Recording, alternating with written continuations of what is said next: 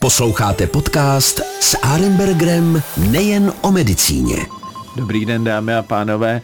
Jsem moc rád, že posloucháte náš podcast s Arenbergerem nejen o medicíně. My si samozřejmě hlavně o té medicíně povídáme a já jsem moc rád a velmi si toho vážím, že eh, moje pozvání přijal eh, pan profesor Babiuk, eh, který sedí na několika židlích a na všech sedí velmi pevně a je dobře, že je to muž na svém místě.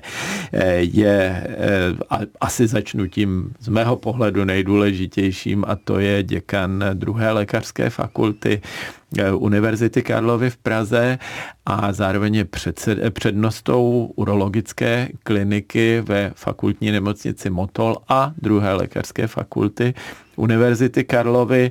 Je dneska členem výboru urologické společnosti, České lékařské společnosti Jana Evangelisty Purkyně, ale když měl trošku víc času, tak dělal i předsedu této společnosti. Zároveň eh, je i členem výboru Evropské urologické společnosti. No, eh, hlavu má velkou, prostě má toho eh, na svých bedrech hodně, ale stále je lékařem a je vynikajícím urologem a já jsem moc rád, že si primárně asi budeme povídat o urologii, trochu před eh, tím, než jsme zapli záznam, eh, tak jsme si povídali o tom, co ho nejvíc zajímá. Eh, jeden z našich známých urologů, jiný říkal, že by nemohl dělat urologii, kdyby mu vadilo čůrání, takže to jste asi na tom stejně, stejně tak jako my, když se podíváme na kůži a něco není, není hezkého, tak také se úplně už dneska já jako dermatolog nevyděsím, ale v to, co dneska asi hýbe světem, je rakovina prostaty, ale o tom už jsme si tady párkrát povídali, takže tím uh, už asi neokouzlíme naše posluchače, ale já bych možná se zaměřil třeba na nádory močového měchýře, jak jim předcházet, co dělat, nebo naopak spíš co nedělat, abychom je neměli, ale v každém případě bych vás chtěl moc eh, tady přivítat a jsem moc rád, že jste tady s námi, pane profesore, povídejte něco radši teďka vy. Eh, dobrý den, já předně děkuji za milé pozvání i za eh, ten úvod, který byl možná až příliš bombastický. Eh, já bych možná se jenom, ještě navíc. já bych se možná vrátil k té poznámce, tak my samozřejmě se nevymezujeme proti moči a je to jistě prostředí, ve kterém do značné míry trošku s nadsázkou se pohybujeme, ale to, co asi máme na urologii rádi, nebo to, co já mám rád, jsou dvě věci a to první je eh, takový otevřený přístup k inovativním přístupům. My jsme vždycky byli pionýři třeba v endoskopických technikách, eh, k robotické eh, operativě a podobně, což se týká třeba i těch nádorů měchýře, o kterých budeme hovořit. A mm, potom mám rád na urologii to, že my nejsme čistě chirurgický obor, byť ta chirurgie je mm, nejvíc nejvýznamnější součástí toho, co děláme, ale my v sobě máme velkou oblast diagnostiky a e, řadu onemocnění, které řešíme i jiným způsobem než operačně. Takže urologie v tomhle je takový široký obor a to si myslím, že to jsou dvě věci, které mám na tom svém oboru rád. Jsme na tom dost podobně, protože na tom kožním také, když si chci vzít do ruky skalpel a do někoho říznout, tak můžu z definovaných podmínek, ale samozřejmě, když to namažu mastičkou nebo dám nějakou tabletku, tak to také funguje. Takže taky mám rád tu pestrost toho oboru a myslím si, že je to dost podobné, když samozřejmě vy to nemáte tak hezky přehledné jako my, my to máme všechno na tom povrchu a vždycky musíte vzít nějakou trubičku nebo nějaké vlnové délky nějakého zvuku, tedy ultrazvuk a někam se podívat. A zase to, co my vidíme jenom černochy v tunelu, tak eh, to vy vidíte a už vám to i něco řekne a řekne vám to, jestli je tam kamínek, není tam kamínek, nebo co tam vlastně hledat. Eh, takže eh, jak je to vlastně s tím močovým měchýřem? Můžeme předcházet eh, té rakovině, protože jako dovedu si představit, že když v té moči jsou nějaké škodliviny a delší nebo kratší dobu působí na tu tkáň, takže jí to úplně dobře nedělá, tak jako u nás, když svítí sluníčko na kůži, tak také někomu to dělá dobře, ale z dlouhodobého pohledu to možná není dobré. No je to přesně tak. Nádory měchýře jsou relativně časté. Oni pořád patří mezi desítku nejčastějších nádorových onemocnění a příliš se o nich nemluví.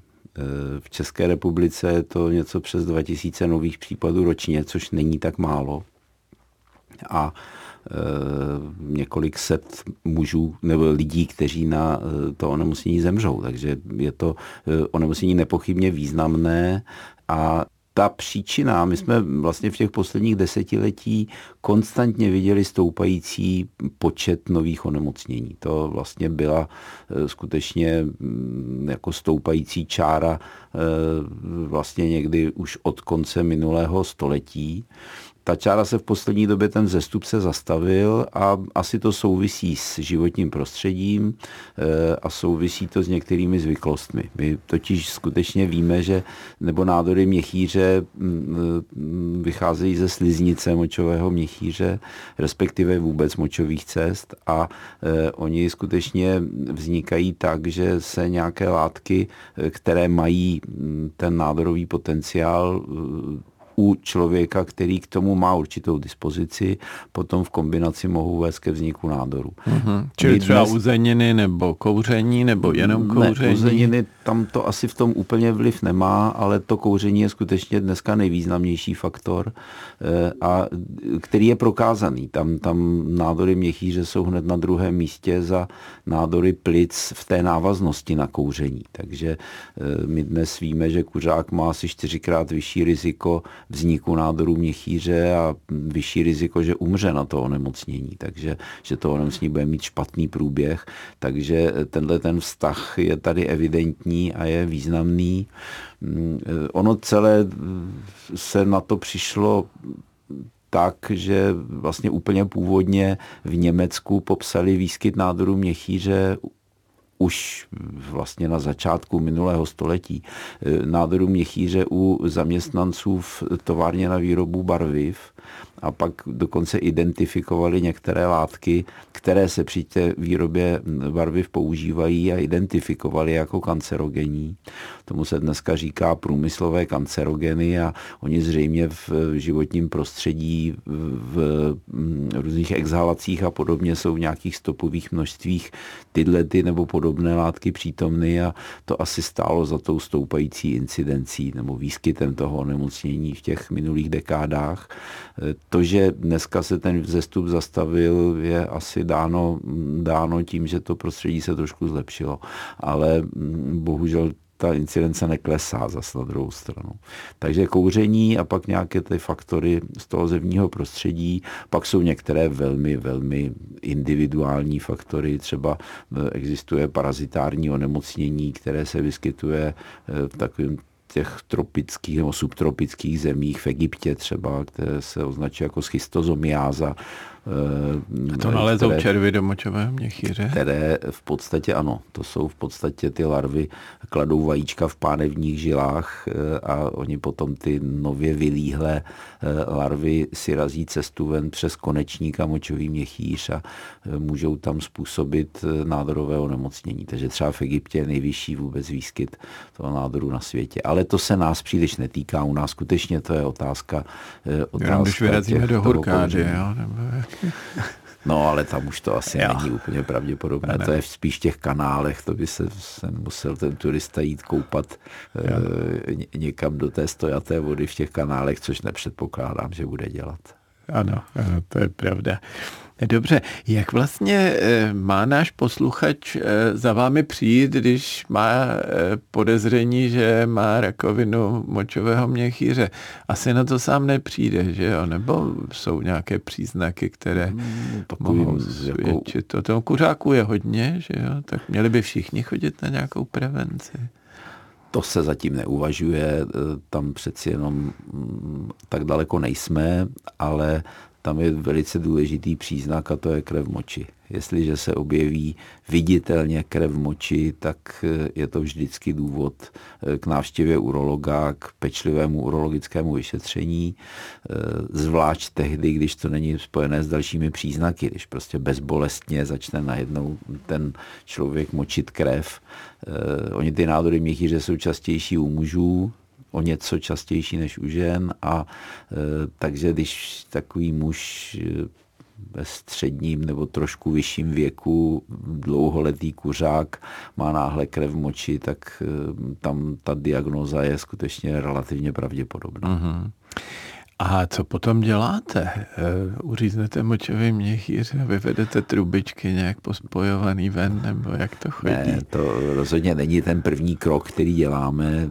To, co následuje, máme-li důvodné podezření, tak my musíme se podívat do toho močového měchýře, musí se udělat nějaké CT, nějaké eh, takovéto eh, vyšetření, které odhadne rozsah toho onemocnění, ale tím základním krokem je potom vlastně endoskopický operační výkon, kdy přes močovou trubici vyřízneme pokud možno celý ten nádor, eh, anebo alespoň jeho část, tak abychom měli, tedy získali relativní, eh, relevantní materiál pro nějaké histologické vyšetření. My a vy musíme... to nějakým šicím strojem vevnitř taky zašijete? Nebo? Ne, my to spálíme. To, to je vlastně elektroresekce.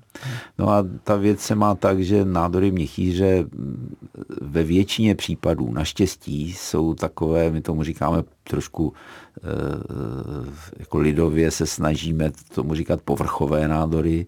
To jsou nádory, které vlastně nerostou do hlubších vrstev stěny toho měchýře a ty prakticky lze tímhletím endoskopickým způsobem vyléčit. To znamená, že ten nádor odstraníme úplně.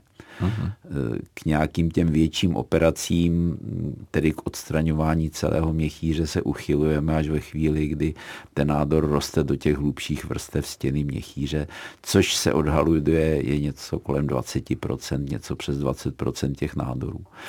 Takže ten postup je většinou ten endoskopický. Problém pak je v tom, že ty nádory se velice často opakují. On tam ten trend tam přetrvává a e, ty nádory se mohou objevovat v jiných místech močového měchýře, takže ten pacient, i když je třeba vyléčen, má tu povrchovou formu, e, tak musí nadále být sledován a kontrolován a samozřejmě by měl přestat kouřit, je kuřák. Tedy. Jste zmínil robotické operace, to je asi budoucnost a možná i současnost. Eh, předpokládám, že už ve, v řadě pracovišť ano. Eh, jak to vlastně funguje? Já si dovedu představit to, že teda pacient je stále ještě na operačním sále, má do sebe strčené nějaké tyčky a vy sedíte třeba někde na Havaji nebo třeba na děkanátě, že v křesle a hrajete si s joysticky a nakonec kolegové pak vidí, že jste něco vyndal, nebo jak to funguje?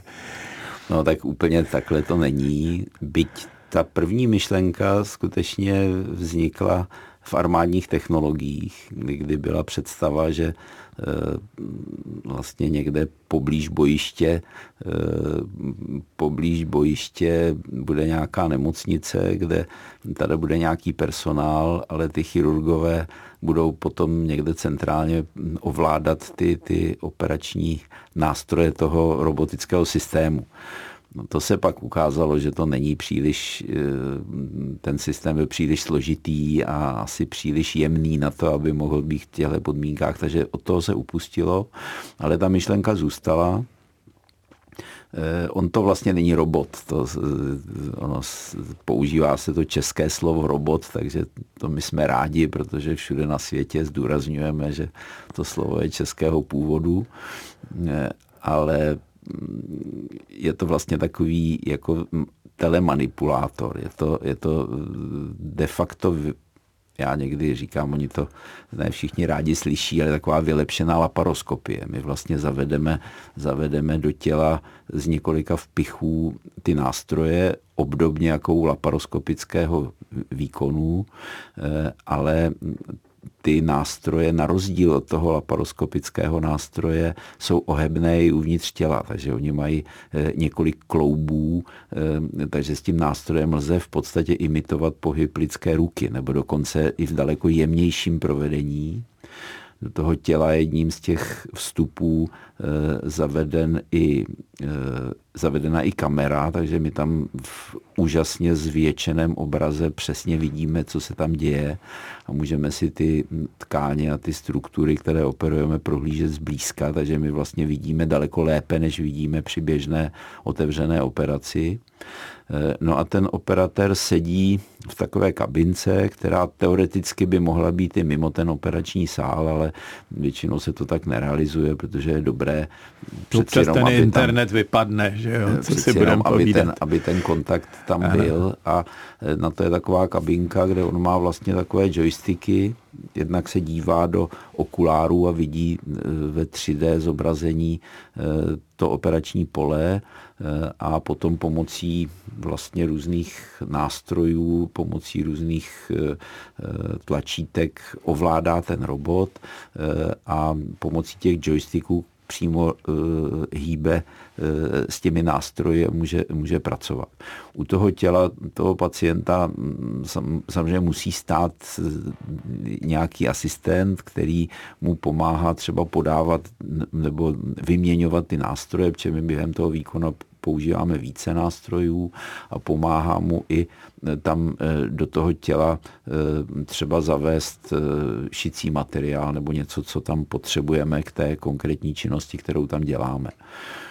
No a konkrétně u těch nádorů měchýře to dneska používáme k odstranění močového měchýře, což ta cystektomie byl výkon, který jsme dělali otevřenou cestou nyní už ho z velké části začínáme dělat roboticky.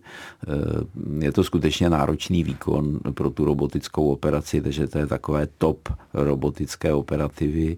Eh, Aby ten močový měch pak nějak odtucnete, nebo jak se no, pak to my pak musíme, musíme udělat nějaký malý řez a ten močový měchýř vyndat, ale to stonání pacienta je obecně lepší taky proto, že během toho výkonu zůstává uvnitř těla stabilní teplota že my když děláme otevřenou operaci, tak eh, jednak ji nikdy neuděláme tak jemně. Ty nástroje skutečně umožní velice jemnou, eh, jemné ovládání a jemnou práci daleko za hranicí vlastně lidské ruky.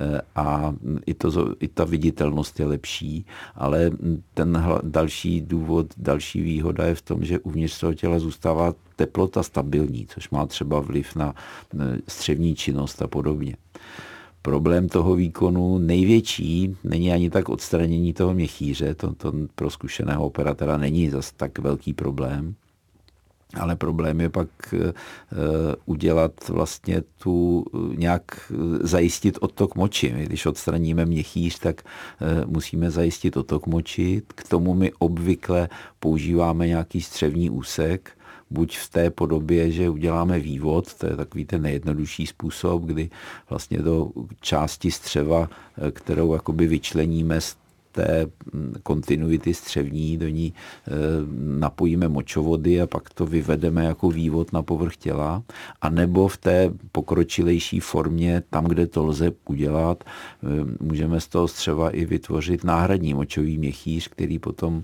našijeme na močovou trubici a do kterého e, vlastně vyvedeme močovody, takže ten pacient na venek nemá žádný vývod, má vlastně ten nový močový měchýř. A to už je samozřejmě poměrně obtížná operace a e, je to vlastně daleko náročnější, než e, zvlášť udělat to tím robotickým způsobem, e, než, než to odstranění toho měchýře. To musí mít jako taky obrovskou představivost, že jo, prostorovou, nebo trénujete to nejdřív na nějakých modelech, nebo jak se, nebo se jenom díváte přes rameno někomu, kdo už to dvakrát udělal? No, tak eh, on samozřejmě musí mít vůbec eh, jako mít zkušenosti s, tou, s tím operačním přístupem, takže je asi neúplně reálné, aby člověk jako první svůj výkon dělal takovouhle operaci. Je celá řada těch robotických výkonů, které jsou jednodušší a na kterých by se ten člověk měl naučit takovou tu základní mm, techniku a práci s tím přístrojem. Než na něm začne pracovat, tak eh, v tom je zase výhoda té technologie, eh, tak musí projít určitým školením. Není možné, on ten robot skutečně dokonale dělá to, co vy mu vlastně jako těmi joysticky, k čemu ho navádíte ale ono to může být i nebezpečné, pochopitelně. Takže vy musíte jednat mít dokonalou eh, zkušenost s tím, jak ten robot pracuje a trošku si to nacvičit. Na to jsou speciální školení eh, a ta školení jsou v podstatě dvou druhů. Jedno je čistě virtuální, kdy, kdy vy vlastně se učíte s tím pracovat, takže tím vykonáváte určité cviky na trenažéru, jako je letecký trenažér, tak je i potom trenažér nějakých eh, nácviků a operačních výkonů. No a pak jsou, pak jsou taková speciální školení eh, třeba na, na, eh, na prasatech, kdy, kdy na těch prasatech je možné operovat. Prase má velmi podobné orgány jako člověk a lze na něm prostě nacvičovat určité typy operačních výkonů, samozřejmě za všech kautel, a, které s tím jsou spojené. Mm, tak to je samozřejmě určitě strašně zajímavé a já myslím, že ta robotika asi má výraznou budoucnost i v dalších eh, indikacích, které jsou. A možná i eh, následně, že už by ani ten operatér tam nemusel úplně sedět. A když se kouká na televizi, tak jenom kontrolovat toho robota, který možná bude opravdový robot, umělý inteligent a eh, ten přirozený inteligent bude jenom si číst ty noviny a občas koukne, jestli to robotovi jde nebo nejde. No, já si to zatím taky moc nedovedu představit, ale na druhou stranu, když letíte letadlem a zapne se autopilot, tak se říká, že to to tež jako nechat se oholit břitvou od robota. A tohle je vlastně něco podobné, časem možná se k tomu dostaneme. To je spíš filozofická asi otázka. No, asi, asi ten operační výkon je individualizovanější, než je třeba přistání letadla, no. ale samozřejmě, že to tak nějak se posunout může. Nemyslím si, že by celý výkon udělala umělá inteligence u ní pořád vidíme, že je problém, že to navenek vypadá hezky, ale eh, potom v těch detailech zjistíte, že ona vlastně reprodukuje jenom naše chyby, které eh, ne, ne, nejen to pozitivní, ale i naše chyby.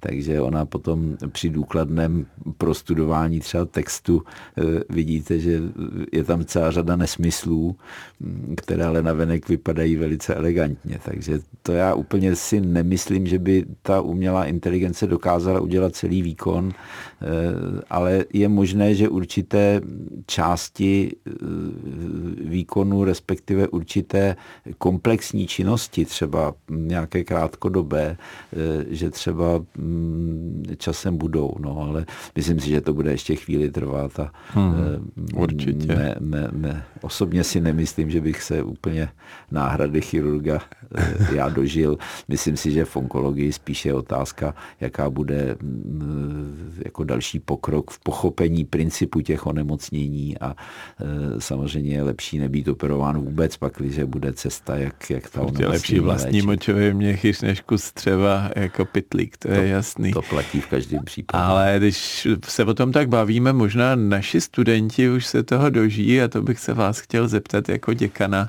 jestli už tyhle ty moderní technologie hodně představujete vašim studentům na druhé lékařské fakultě. Já se trošku snažím, ale samozřejmě ta představivost asi nemáme tolik eh, takovou jako třeba Karel Čapek, který ty roboty vymyslel, ale možná se někdy trefíme. Eh, no, tak my se snažíme samozřejmě, tak to je otázka vůbec celkové virtuální medicíny a eh, je jistě že když použiju ten příměr zase ještě jednou, eh, tak jestliže pilot, než jde pilotovat letadlo, musí projít nějakým tréninkem, tak eh, proč by měl se eh, chirurg učit na pacientovi, jak se to má dělat. Takže tato ten trend tady nepochybně bude a je třeba ho vnést i do výuky na lékařských fakultách je to samozřejmě náročné ekonomicky, jistě není v tuhle tu chvíli doladěno ani to, eh, jak to vlastně eh, přesně eh, realizovat. Tím myslím, tím myslím nějaká schémata, jak se to učí. A, tak. Takže to je otázka ekonomická, je otázka systému, který se postupně tvoří a já věřím, že tady nepochybně ten pokrok bude muset být významný.